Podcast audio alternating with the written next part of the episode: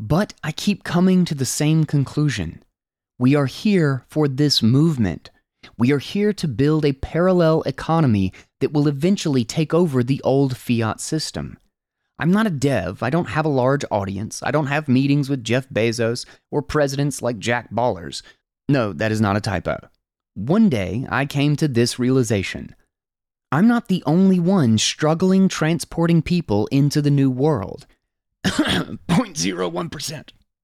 We are all struggling to unplug people from the matrix.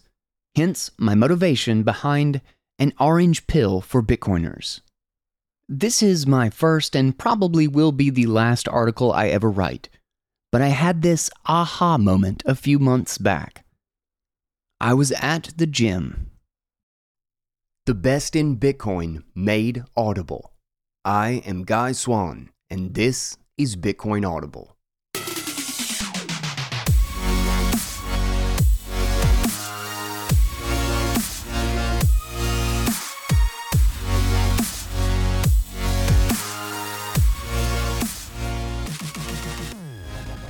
What is up, guys? Welcome back to the show. This is Bitcoin Audible, and I am Guy Swan, the guy who has read more about Bitcoin than anybody else you know. And we are 698 reads. What I've got 14 or 15 audiobooks, and all just so many. We are deep into that proof of work now, man. I'm just realizing how many freaking episodes I have at this point. But anyway, we've got a really fun one today. A really awesome read, actually, that someone just kind of put in front of me. I had stumbled upon it on Telegram in just one of the rooms. Or wait, no, it was a Keet room. Anyway, I stumbled upon it and I started digging through it, and I was engaged very, very quickly. I was interested and I was I was committed like 20% of the way through it. I was like, oh, I'm taking this to the end. And so I just went ahead and started recording it. But what's funny is that the lesson the article was trying to teach was basically how the article was written. And uh, Austin does a really good job here. And it's really simple, but I think it's a really important framing and something that we have to recognize. It reminds me of something. The article is reminding me of a perspective, something that I have always thought was really important and I've kind of let myself forget or get distracted away from, I guess. Um, uh, Austin Herbert is the uh, author of the article, and he works with the Mark Moss show. Um, but I will say that he incepted me with an idea that I have let myself put off for a long time. So hats off to Austin, and I will get into what I am referring to in the guy's take. But this one is about orange pilling Bitcoiners. And what exactly do they need to be orange pilled on? Well, you have to find out. Let's take a quick break for our sponsors and we will jump in today's read. First, what if you could just earn sats by doing the same things you always do? What if your debit card just paid you a small percent of everything that you buy, all of your bills in sats? That is the Fold card, and that is just one of the many ways that they have to stack sats. And it is such a low friction way to stack. I have 0.18 Bitcoin saved just from using my Fold debit card. That's over 18 million sats. And if you want 20,000 sats, that's like five bucks for free. Just go through my link. Check it out. Get on the app, do your daily spin, get free sats. GuySwan.com slash fold. And then you're going to want to keep those sats safe. You want to withdraw them to your cold card. And also, you want to use NFC because that's just slick. You know, using a hardware wallet with your mobile and you just like tap the wallet to your phone to sign a transaction, that is just cool. You can do it with the Tap Signer or the Cold Card Mark IV. Both are amazing Bitcoin security products from CoinKite, and you get 9% off with code Bitcoin Audible. 9% is no joke, so don't forget it when you get your cold card.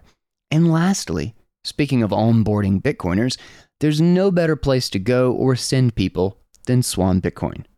They are the best full service Bitcoin station in the space.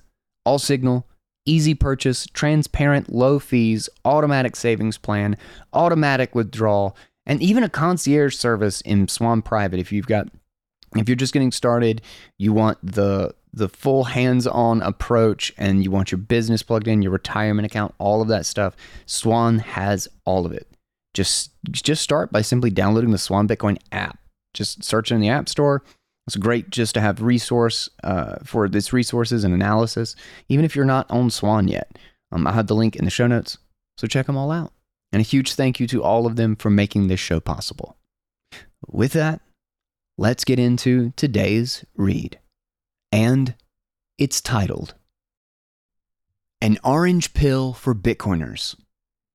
With Bitcoin still so early on its adoption curve, it seems that convicted Bitcoiners need an orange pill of their own.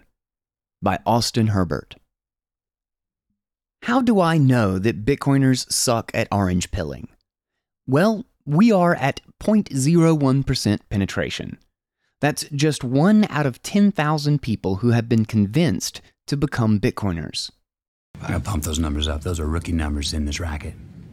The specific number is arbitrary. It could be 0.01% or it could be a whopping 0.05% adoption rate. The point is, we are ridiculously early. Here's a summary of what the 0.01% adoption rate means. Croesus puts us at 250,000 Bitcoin maximalists out there, defined by holding 50% of net worth in Bitcoin. This is measured out of 2.2 billion total people. Why? because he only accounts for people with $10,000 plus net worths. We are talking about storing our wealth in Bitcoin, not measuring the medium of exchange network. 250,000 divided by 2.2 billion equals 0.01%. Everyone gets the price they deserve, right? As Bitcoiners, we believe the old system is fundamentally broken. We have an opportunity to build a new system, a fair system, a system that will remain long after we are gone. But in order for our new system to work, we need to fund that system. We need to defund fiat. How do we do that? We give people the opportunity to vote with their money, to opt out. But they won't vote with Bitcoin until they understand Bitcoin. This is my story, and this is how I believe we get the masses onto Bitcoin. Origin Story It's been so long that I can't even remember how I viewed the world before I was a Bitcoiner, which is a problem. It makes it extremely hard to see the world through a non Bitcoiner's perspective. To me and you, everything can be related back to Bitcoin. It's obvious.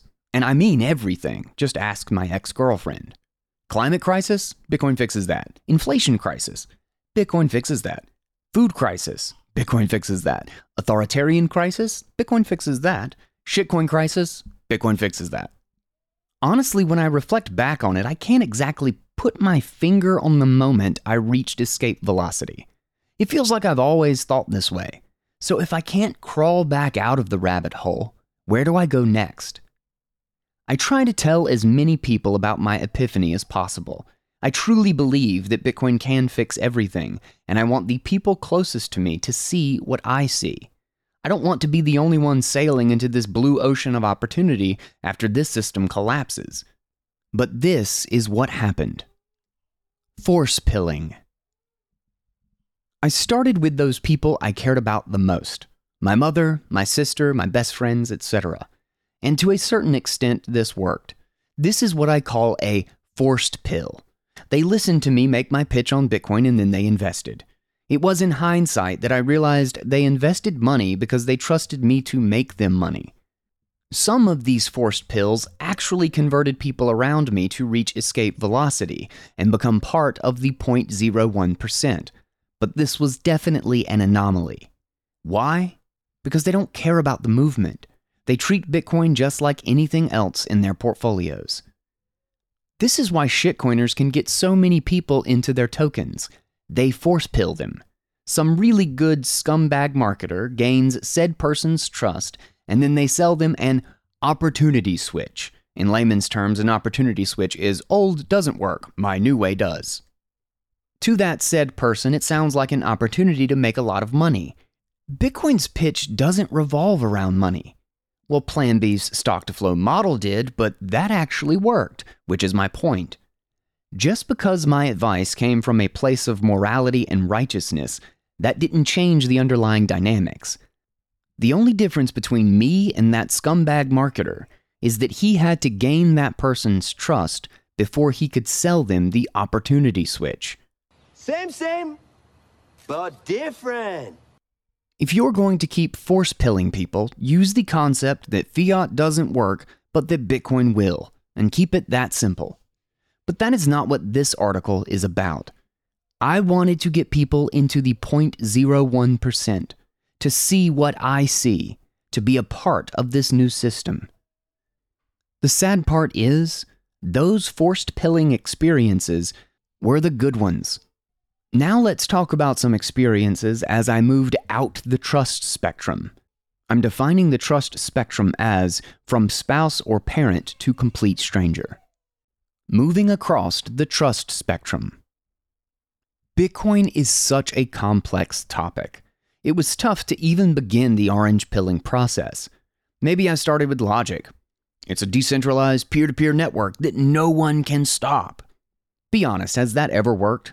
I lost them at the third word, decentralized. What about something more vague and meme like? For example, rules, not rulers. Closer, they paused because it's catchy. We have a ton of catchy hooks in Bitcoin, but we are still at 0.01% adoption. For instance, the catchphrase above, fix the money, fix the world, recently caught my eye when Mark Moss and I were recording with Uncle Marty at his studio in Austin, Texas. All right, so what if we put them both together?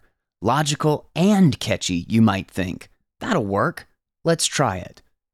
It's digital gold. It's faster, more scarce, instantly portable, and more divisible.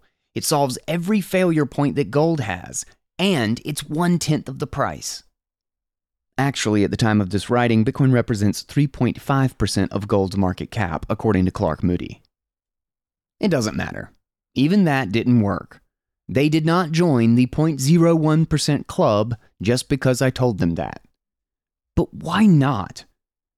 It was extremely frustrating.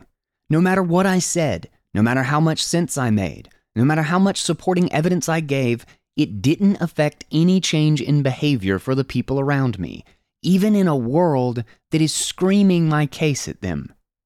They would listen to me talk about Bitcoin. Occasionally, Bitcoin would be in the mainstream news and they'd ask me about it. Some even ventured out and listened to a few recommended podcast episodes. But none of them could explain the Lightning Network, or how to run a node, or even describe what a node is. Self custody? Owning a hardware wallet? Hell, they didn't even know that El Salvador made Bitcoin legal tender. I got to the point where I didn't want to talk to people about Bitcoin.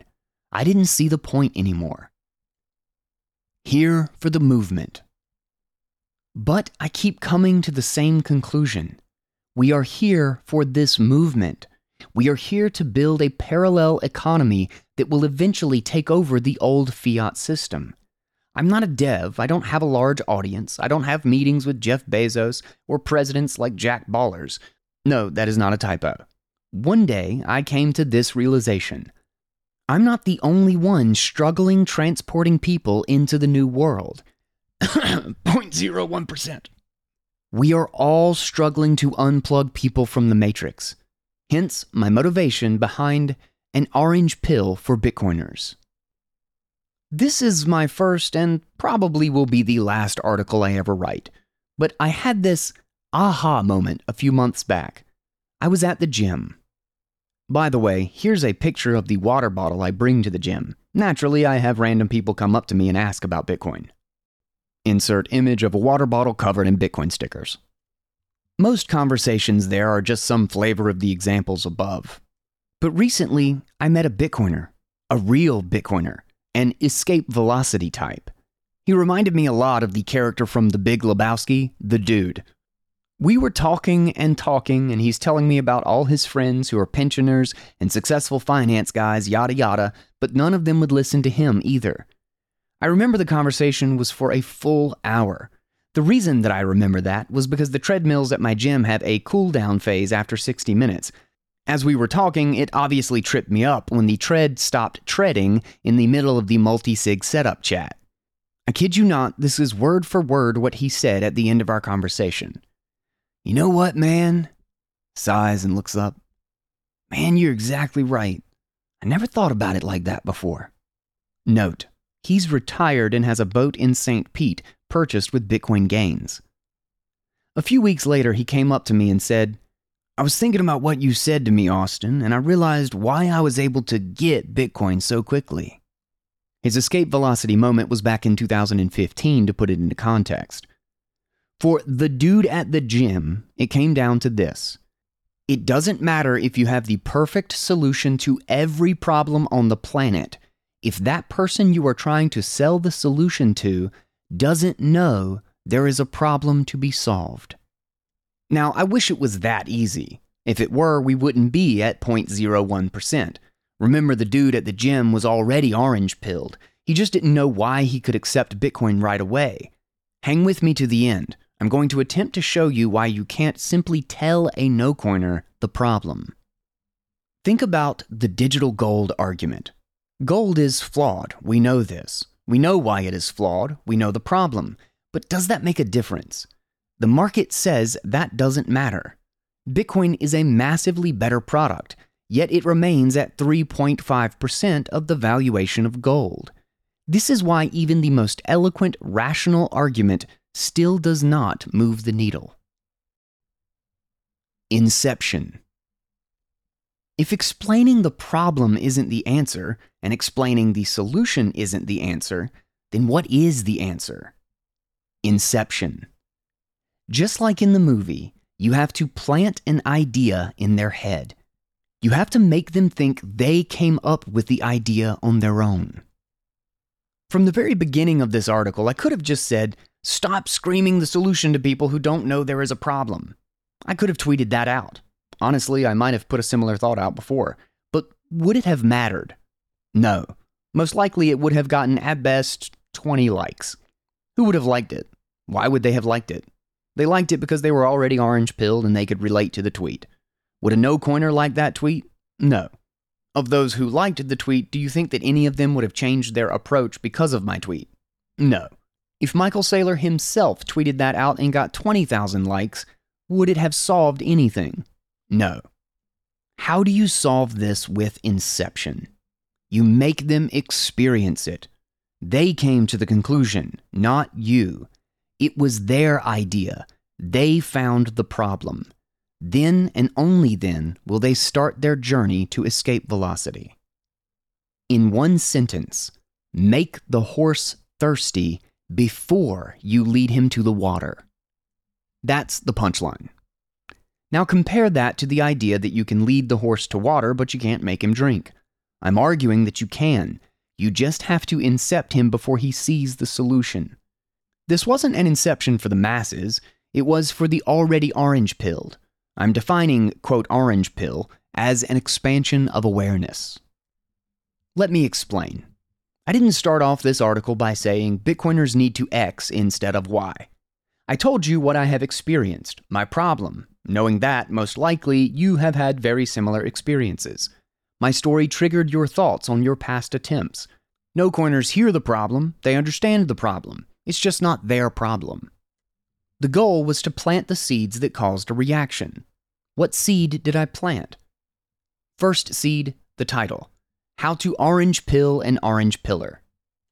Why did you click on the article? Because for some reason you were curious about orange pilling. Why were you curious about orange pilling? Because you already knew of the problem, but it wasn't your problem. This is essential. Second seed, the story. I told you my experiences so that you would think about your similar experiences, and therefore the problem came from your perspective. I showed rather than told you. Third seed, the Wolf of Wall Street scene. The scene broke down the barrier of internal disbelief. You can sell anything to anyone. But you just cherry picked that scenario. Fair enough, let's change it. Problem Jordan Belfort challenged his friend Brad to sell me this pin. What if Brad responded, You will need this pin when the check comes? That should create urgency, no? Yeah, that would work, right? If that was your thought, then it means you still think logic and reason will convince someone to react. The problem is, he told Belfort what his problem will be. You can't tell someone they have a problem, they have to experience the problem. In this example, it's not Belfort's problem. He doesn't need to sign anything at that moment, so he actually doesn't have a problem. So he doesn't want the pin. Yes, logically, he'll need to sign the check, but remember all of the examples from above. Logic doesn't matter. Inception is the moment they start to believe they have a problem.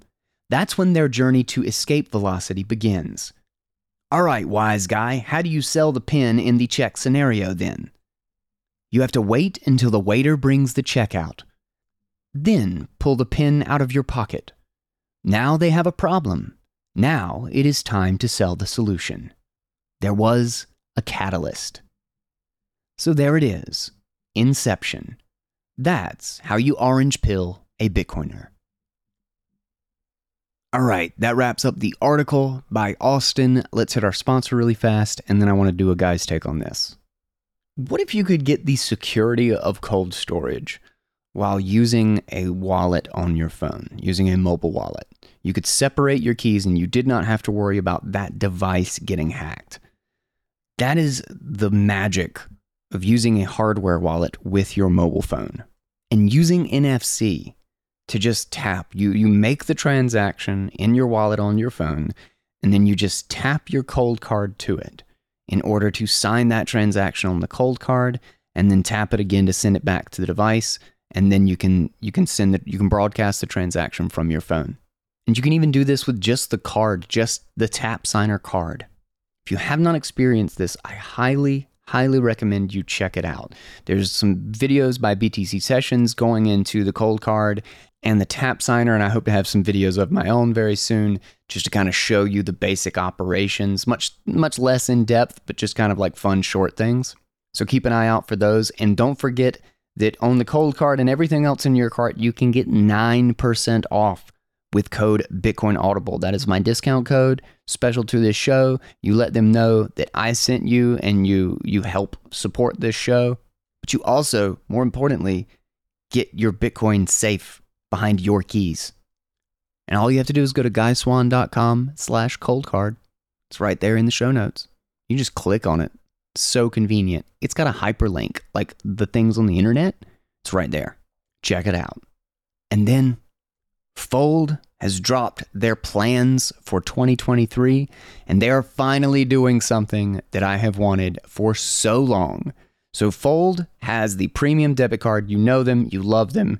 They are the sats back on everything in your life, and they have replaced my boring ass bank card with the fold card, which I get sats back on all the things. And for the premium card holders, now you can't actually, they're going to change it. They're going to update the wheel and they're going to change the experience a little bit, but you will no longer be able to get less than 1%. You will always have 1%. Now, there's part of me that's actually a little bit sad about that because I kind of like the risk and it's like all free sats, you know? It's like, so if I get like half a percent back, I still just got a half a percent back. But anyway, commendable, and I'm kind of excited at the same time. But the thing I'm really excited about is roundups. You're going to be able to round up the change on the things that you purchase and automatically buy small amounts of Bitcoin with it and they are going to fully integrate the Lightning Network so that when you do that, there will no longer be any waiting. And when you have those Bitcoin, you can immediately send them out over the Lightning Network. Holy crap. Fold in 2023 is going to be freaking legit. You've got to check it out. And that's just that's just some of their plans. I didn't even drop all of it. Those are just the things I'm most excited about. There will be more in the next Fold sponsor slot, so keep an ear out. Listen to them. And you can get 20,000 freaking sats for free just by going through my link and getting the app, which is just a place to get free sats. So you're going to get free sats to go to a place that'll get you more free sats. And you don't even have to sign up. You'll get free sats. I promise you. Just check them out. guyswan.com slash fold. I think we don't spend enough time talking about how to relate to Bitcoin because there's so much excitement in falling down the rabbit hole when you kind of have your Overton window demolished and suddenly you look at the world through the Bitcoin lens. There's so much to explore, and you feel like you just, you, you know, you're like a kid in a candy store, just like running around digging through all these topics that had no interest and no seeming relevance to your life that are suddenly crucial, that suddenly frame your entire worldview. And so we end up because there's so much to explore on the other side, you know, after you get in the rabbit hole, that we don't do enough exploring um, on how to find the rabbit hole or how to motivate people to to realize that their Overton window doesn't actually frame the world as it is. It frames a fairy tale. In trying to get people to understand or to change their worldview, so many people basically identify who they are with their worldview. And it's even worse when it comes to people who are very, very political. Like, like when you're specifically like a party is you become to identify who you are by how you see the world. I mean, identity politics is essentially that. That's why they are the hardest to convince, or it's most uncomfortable for someone in that perspective to change how they think about the world. When you think about the world or you frame your worldview with principles, you basically have something to fall back on to let yourself change the way you think about things. You can accept that you're wrong because you knew that the way you were thinking about it you're allowing yourself to to establish a principle on how you think about things rather than what you specifically think. And when you frame things from those first principles, you have a way to allow yourself to change without having an identity crisis to change what you think about something. But therein lies the ultimate problem is that most of what the conclusions of Bitcoin are, not the principles, not the f- places that they start from. Because a lot of people hold very, very contradictory ideas. And, you know, that's not uncommon, particularly the things that we don't dive very deep into will often hold a very shallow concept of it that can be contradictory to itself, but more importantly, it's contradictory to some other idea that we hold. But then we work very hard to make sure that those things stay like separate categories so that you can kind of think about you know the world in your religion differently than you think about your scientific world or you know your job world or something like that. It's not uncommon that where we have conflict we just build up walls rather than address and let these two different framings that we hold on to clash together and make a mess and figure out what's left over that's generally an incredibly uncomfortable thing to to realize that in one area of life you you think or apply completely different things to another area of your life, but it's very very normal for people to do that. And that's why I think when you argue about Bitcoin from first principles of do you own yourself? Do you know is freedom of speech or is censorship good? There's actually a lot of things that people hold, a lot of ideas that people think that they believe in that their political views that once you two, three, four layers up, they say no, something completely different. They say no, it's perfectly fine. Like the government needs to stop disinformation. And it's like, well, what if the government is the source of the disinformation? And if they they don't even realize that holding the first belief means that they don't have the print they don't believe in free speech. Like that's not those things can't exist in the same world. But it's like they've adopted what they think of as a principle, but they don't know how to apply the principle. They don't know how to use that to judge how they think about something or to assess what the possible deduction is and why free speech matters. Because if you understood why free speech matters, you would already have your argument. You would be able to deduce very quickly why government having a ministry of truth is a freaking terrible idea. Because the whole concept is that nobody knows what the truth is and how by what possible measure does having a popularity contest to put people in charge then let them determine why, why would they be when they're your next door neighbor you don't trust them to know the truth but you have a popularity contest and you put them a, put them in a suit and you shine some lights on them and put them on a stage and suddenly they're all powerful and all knowing?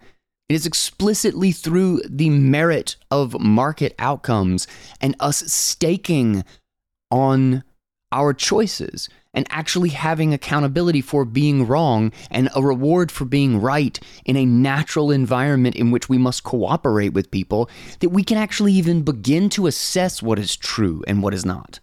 The dumb monkey brain opinion of normal everyday life, the shallow shit by which we have to manage by necessity because it, it's inevitable that we are vastly more ignorant about 99.9% of anything we do. It's inevitable. There's no escaping it. It's the nature of reality.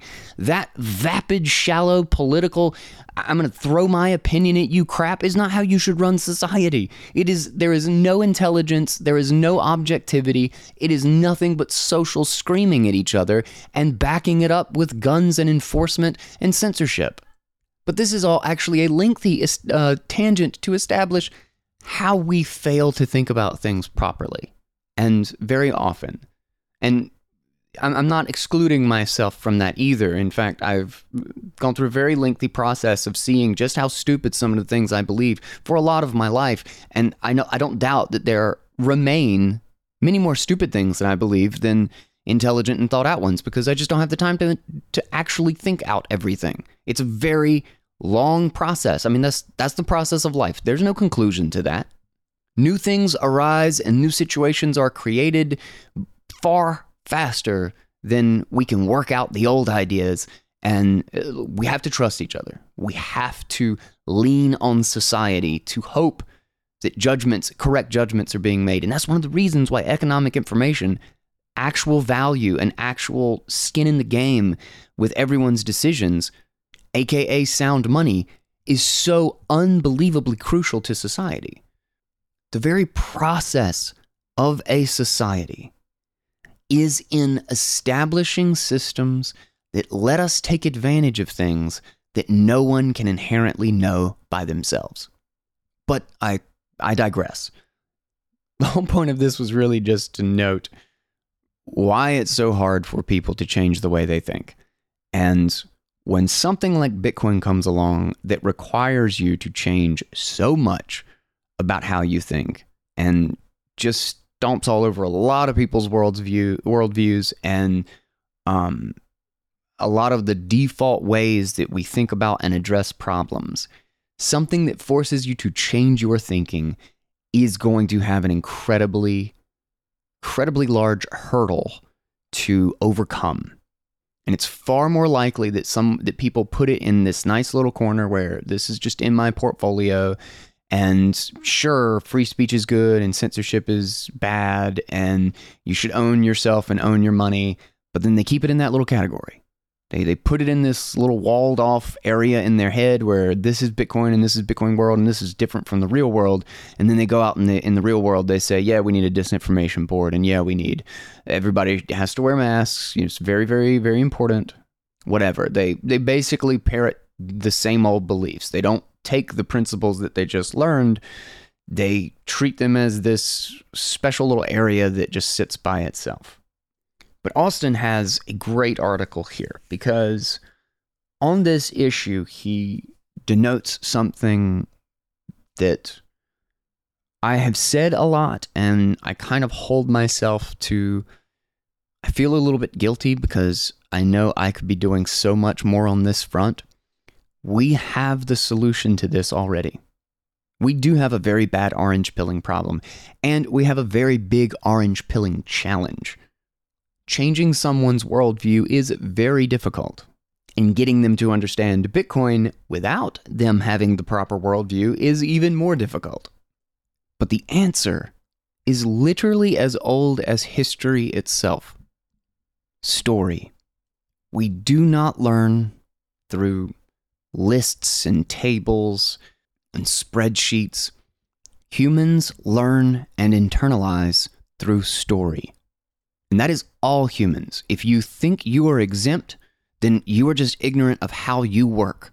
Everyone does. I do, you do, the Bitcoiners do, the, the maxis do, the crypto people do. That is how we relate to everything in the world. In fact, there is a very, very great book um, that's uh, entertaining and fun to think about. Like, I mean, obviously, there's like Hero of a Thousand Ages if you want to understand story structure and how we think of the human journey, how we frame it in our minds but there's something far more fundamental. There's a book called uh, Wired for Story.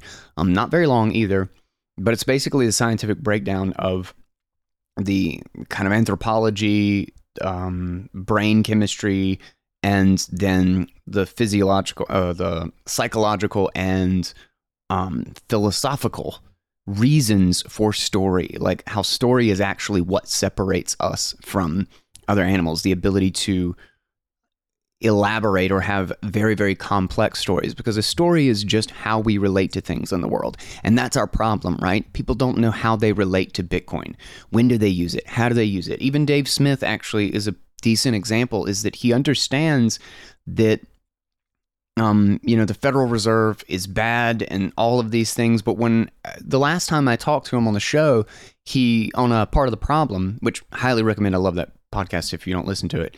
Um, but he he even directly asked me, so what do I do? Like, what do like I get? I'm on board, but what do I need to push to people? Like, am I just getting people to buy it and hold it? Do they need to use it? Like, you know, what's the pitch? for how people should bring about this world. And I can see that there's still this degree of like I have to use the dollar in my day-to-day life. How does Bitcoin relate to me? That's what that's a question. That's that's what that is asking for is what's the story for what people need to do to bring about the world they hope to see.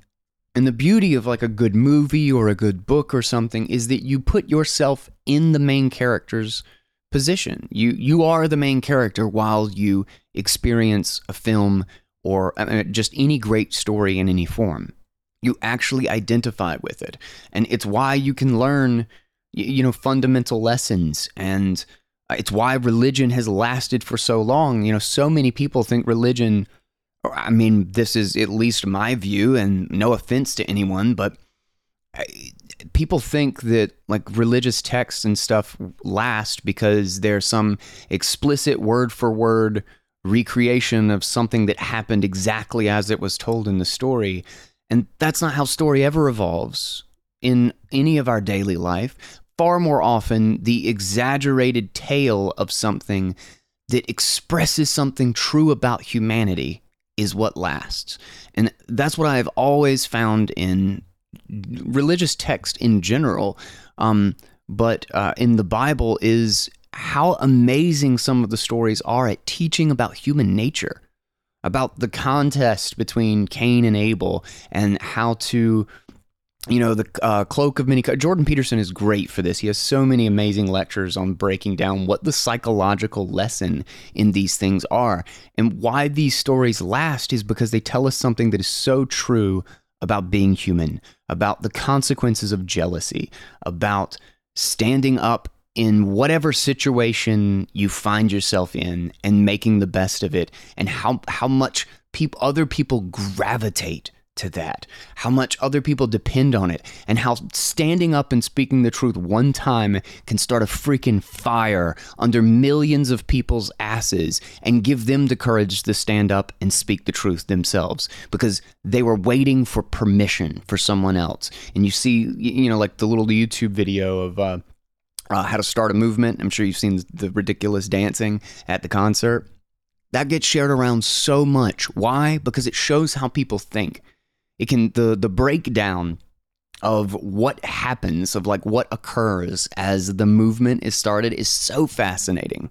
And what's incredible is it literally starts from just one to two people. It's as soon as the second person is there it's begun. We identify the world through story.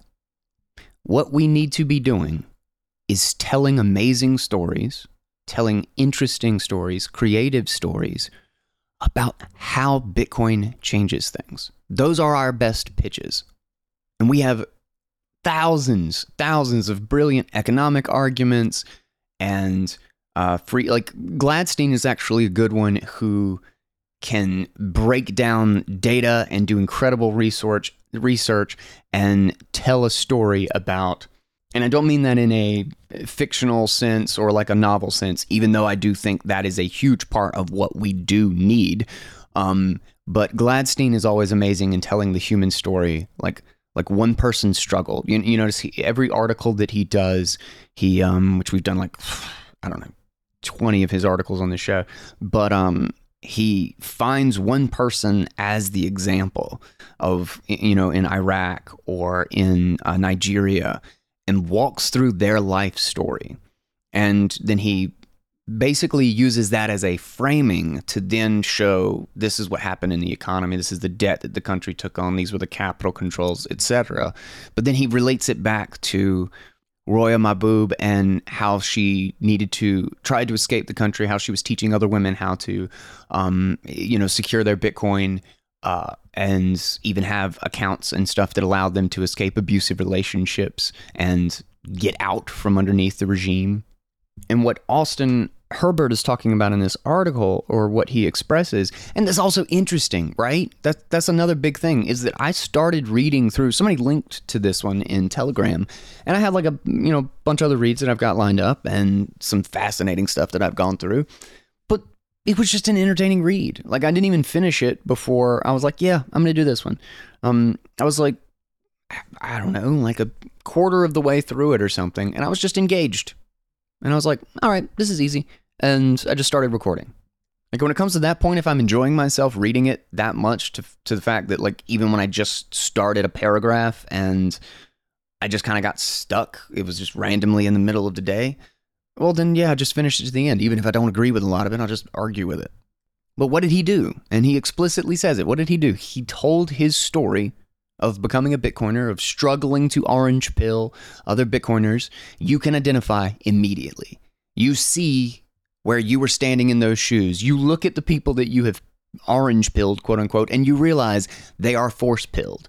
They're not the Bitcoiners that you meet at, at uh, you know the conference or at the Pacific Bitcoin Conference or BitBlockBoom, those are real Bitcoiners, right? And they they have a completely different worldview. And you hate that you have to go home and hang out with normie friends, which you love them and they're still your friends, but you can't believe that they just don't all want to talk about Bitcoin all the time. And that even goes for a lot of the people that I have orange pilled. Um, like there are definitely plenty of people in my life, or everybody in my close circles, really, um, has gotten on board with Bitcoin. But there's only only my immediate family I can go home and just talk about Bitcoin and and the world and the changing dynamics and philosophy and all of this stuff and then we could just carry on a conversation at length.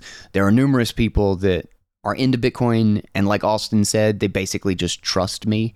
They basically just know, okay, this is a really big deal and I can see how this relates. So I'm just going to like have some Bitcoin and whenever I need to do anything with it, I'm just going to ask Guy.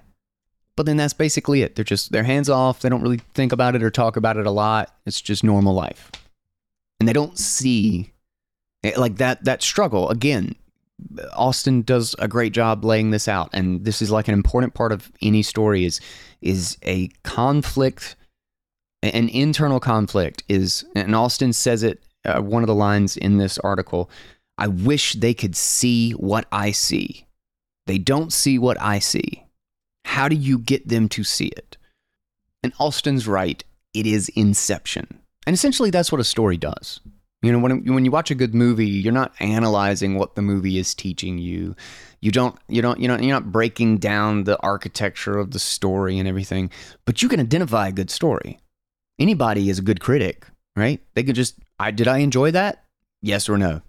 No one needs to analyze whether or not they enjoyed something. But how unbelievably few can tell you why a movie is bad when they dislike it. They usually point out something like shallow, you know, like the CG wasn't very good or this one actress wasn't super good, but it's like, well, if there's bad writing, no even a great actress is probably going to you're not going to identify with the character because there's no character struggle, but the actress didn't do that. The writer did that. And very very often if there's a great story, you can have bad CG and get away with it. But back to the point of Inception, that's why I'm. I think the best that you can do with short interactions where interest is very limited is ask intriguing questions and leave them wanting more. Learn to cut it off. I'm sure many of you have to. But the second you see them glazing over, you you get the indication that that's ha- what's happening. Walk away from it. If I'm berating them to be far less successful at getting them to change how they think, you might force pill somebody that way. Um, and I also, by the way, tend to be pretty aggressive when I talk about ideas. Obviously, you've listened to the show most likely. But if I'm talking with someone that I know is likely to disagree with me or hold a different view, um, I try really hard to tone it down a lot. but when when breaking it down, though, when, when trying to walk through the idea, um, with someone that I think is very reluctant or having a hard time having any frame of what Bitcoin is, is usually I try to acknowledge how they see it and realize that from their perspective, it makes perfect sense. They just have a totally different perspective. They're standing in a different place. And so, a good way to, to introduce a topic like that, I feel, is to tell them what they think about it. Like, like tell them their version of it. Like, oh, you think Bitcoin is just a toy, Bitcoin and crypto are the same thing, and it's a Ponzi scheme. Yeah, that makes perfect sense. I mean, granted, you kind of need to know their perspective, but usually it's just a very shallow, oh, it's a token thing that I can have on the internet and it's kind of neat. Also, druggies use it or something. But if you know, if you understand how money works, it's you can generally lead people with questions. You can you can walk them through the entire thought process to find out or to realize why something that they kind of took for granted is wrong. And if you let them do it, if you just keep asking them questions and putting in a scenario in which how could it be if this or but why would this et cetera et cetera. Just kind of guide them one way or the other like kind of pointing out contradictions contradictions and try to get them to answer. You can often put a you know fracture a small crack in the way they think about money currently. Um and uh, depending on where their view is also this is this is where the if they look bored at all you are never ever ever going to create a good association with something if they're bored and you're talking you're just blasting shit at them. Ask interesting questions and be engaged yourself. And the second they cease to be entertained or engaged uh, themselves leave it off make a you know self-deprecating comment or something and just move the conversation somewhere else. Never expect to make anything more than a tiny step forward in progress. You're not going to be able to give anyone, unless they're already 80%, 90% of the way there, only expect or hope for baby steps in the right direction. Remember, this is the long game. If we have a low time preference, we will win. This thing is to teach low time preference. The people who succeed, the people who are evil who succeed, have low time preference. They treat it like a long game. We need to have a longer game perspective on fixing the problem. We need to be ready for the long haul. We need to know that even if everyone in our circles does not yet understand it, that the next generation will. That maybe in 20 years it will click for them if you keep asking the right questions and you leave just enough interest that every single time the price does something interesting again, they come to you and they ask, or the conversation pops back up again. Because price does matter. People pay attention to it.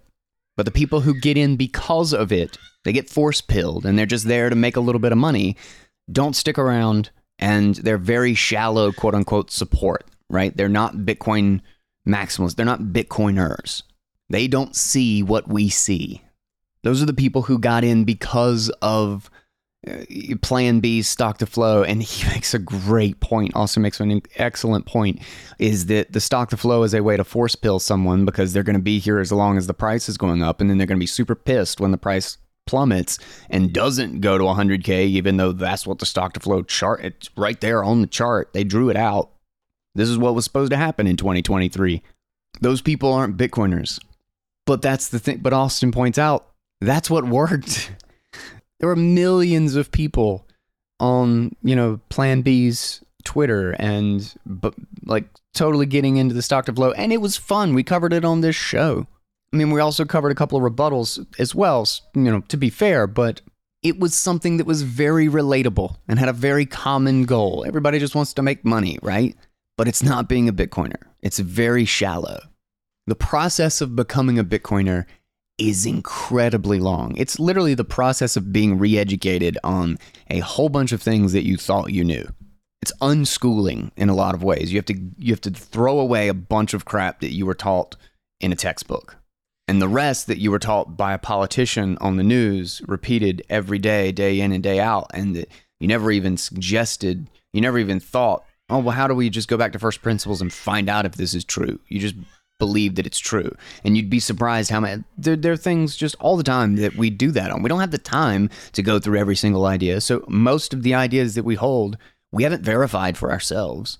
You haven't verified sine, cosine, and tangent, even though I use it when I'm, you know, measuring stuff out and, you know, building something. I haven't rededuced those relationships. I just use the tool. Um, I mean, that's a very explicit math example, but we do that all the time in our daily lives. But if the process is that huge, you can't possibly expect someone to get it in an afternoon unless they've already made most of the journey. It's why you should think about this as baby steps. And you have to understand how to relate it to other people. Like, what's their situation and what are their challenges, and how do they think about their relationship with someone, and how does it change when you introduce Bitcoin or when you explain the real nature of money? That again leads us back around to story. And this is one of the things that I feel like like I have a fun story I think. Um, and I've told it to a couple of different people, and they tell me that I need to finish it, like write it out. Um, I've got the structure and everything. I literally just haven't written it, and I want to turn it into a project. But it's one of those areas where I feel like this has always kind of been my special specialty. Like this is what, like I was 14, maybe 13 or something when I just decided that I was going to make movies, and I seri- I've seriously romanticized stories and all of this stuff. And it's only, it was much later in life, you know, after college that I really became more fascinated with the structure and the understanding behind it. Um, but story was always something that I did analyze. Like I would, one of my favorite things to do, still to this day, is to watch bad movies because you begin to understand they're far more informative about what makes a good story because you can easy it's easier to identify what is wrong with a bad movie and think about how to fix it. It's like why did I not even care that there's another scene with this character? How could I how could I possibly we're like 10 minutes into this movie and already I could not care less about whether the main character gets his head blown off in the next scene. Like how could I be that disconnected from them so quickly? But anyway, so that was just something that I have always loved and it has always fascinated me and it's something that I think I'm good at. I it is a specialty of mine and it is something that I am not contributing properly outside of the fact that I I explain analogies on the show and I do lots of reading. It's really fun.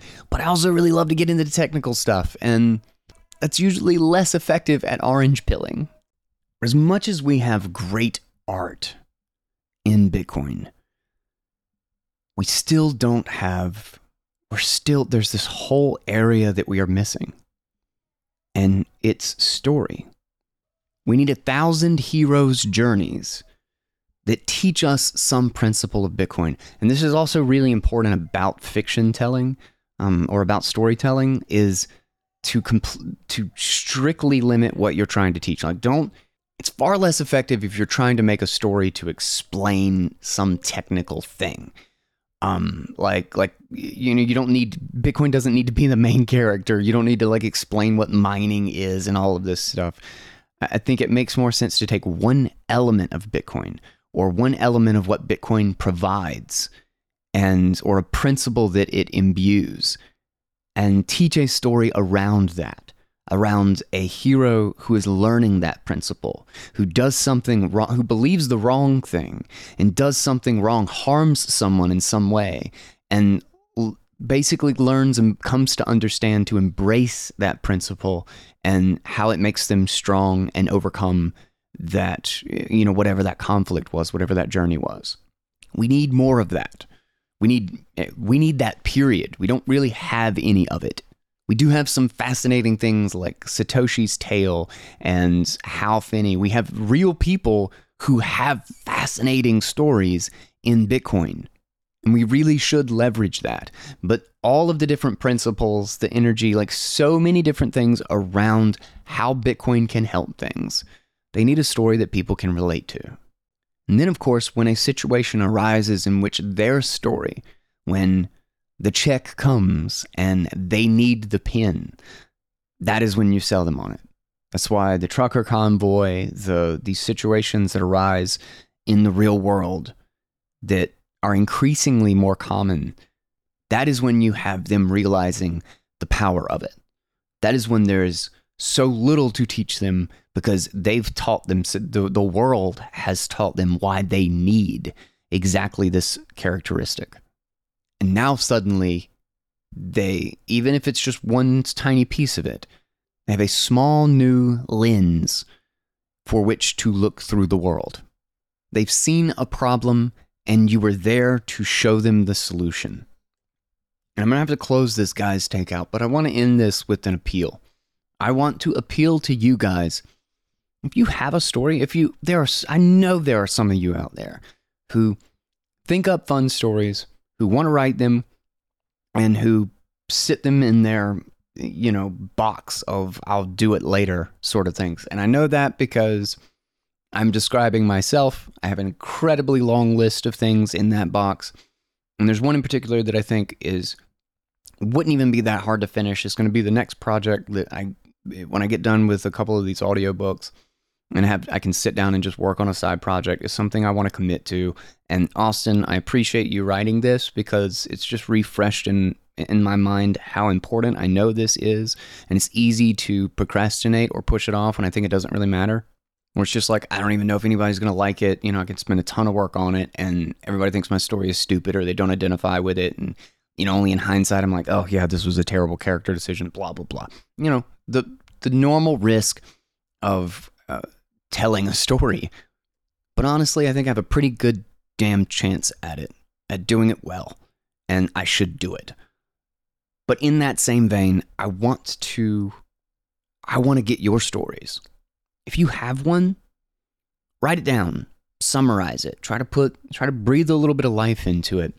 And I have a production company. That is what we have started here that owns Bitcoin Audible and I want to do those sorts of projects.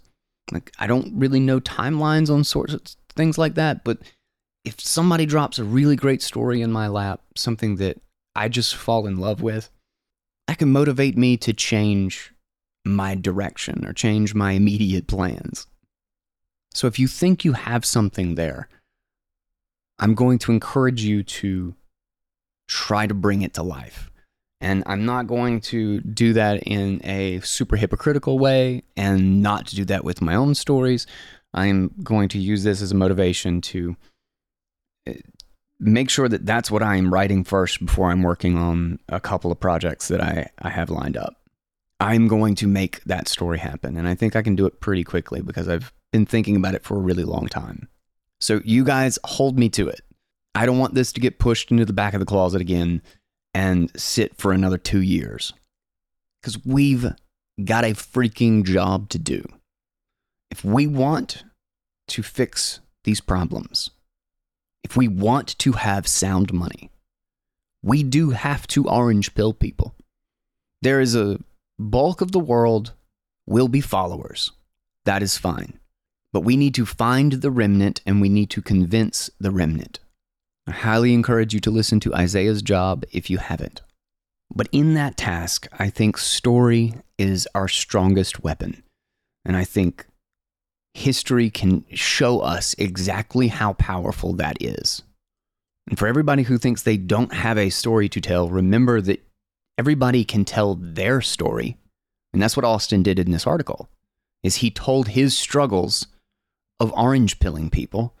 He explained his conflict, the goal that he was trying to accomplish, and even concludes it when he discovers the answer. He concludes it back, even wraps it back around to the Wolf of Wall Street, which is how the article started.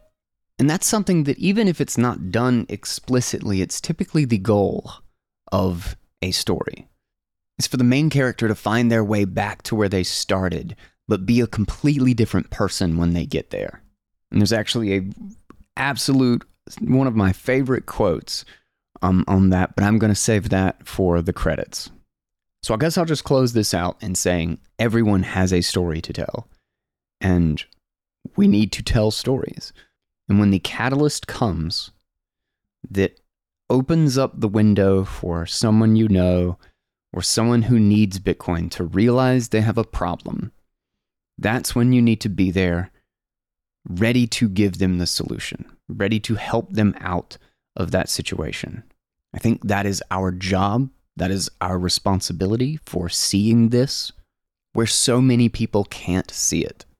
I mean, think about how nuts it is to see the ongoing and potential shift in the entire hierarchy of power of the political systems in the world and the the death of what we think of as or what most people think of as currencies and monetary goods that are permanent that just this is just how the world works and to actually understand the dynamics that's forcing these things to change and watching them change when most people have their eyes closed like most people don't realize, but the petrodollar system is basically dead.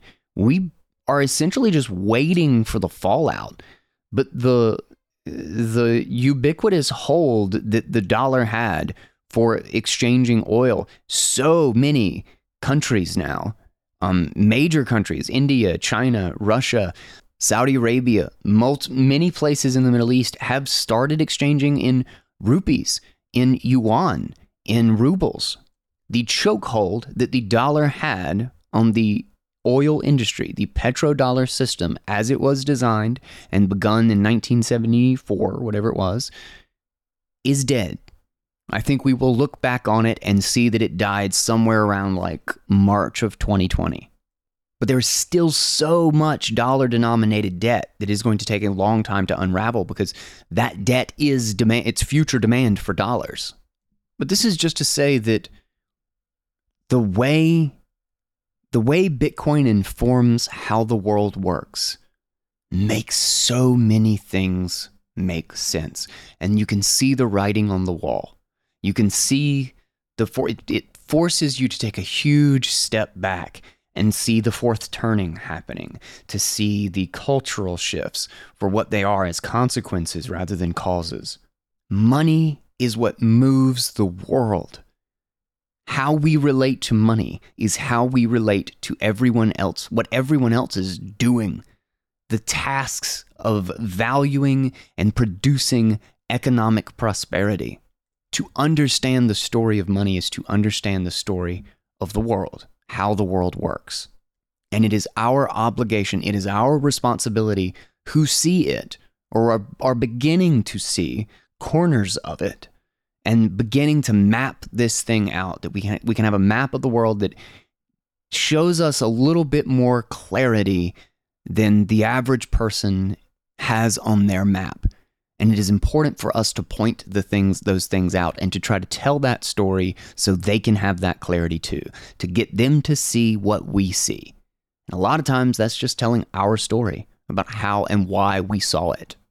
And a lot of times it's us leaning on a catalyst for them to realize in their lives and upon their problems what solution there is to apply. So that'll do it.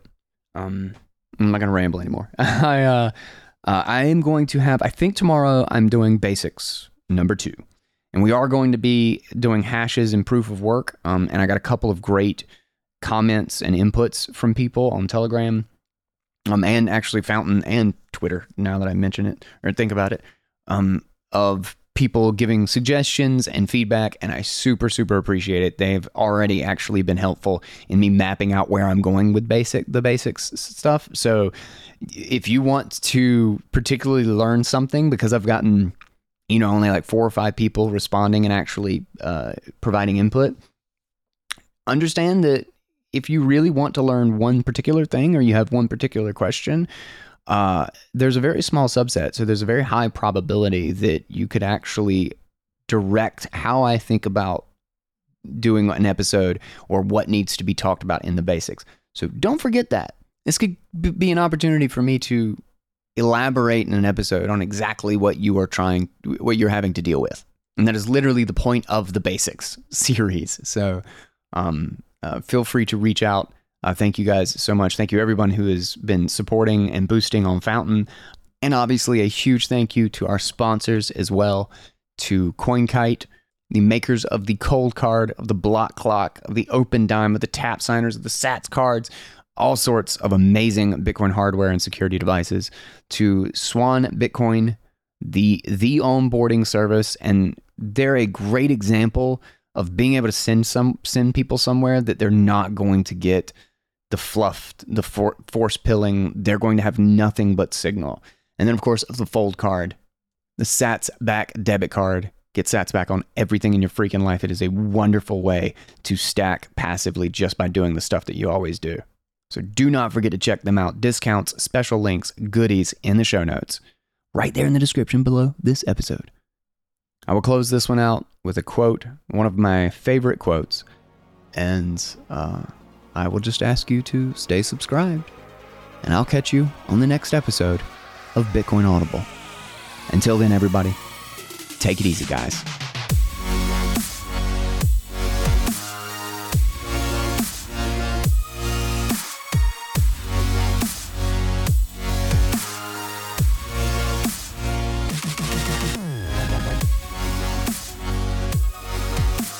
We shall not cease from exploration, and the end of all our exploring will be to arrive where we started and know the place for the first time.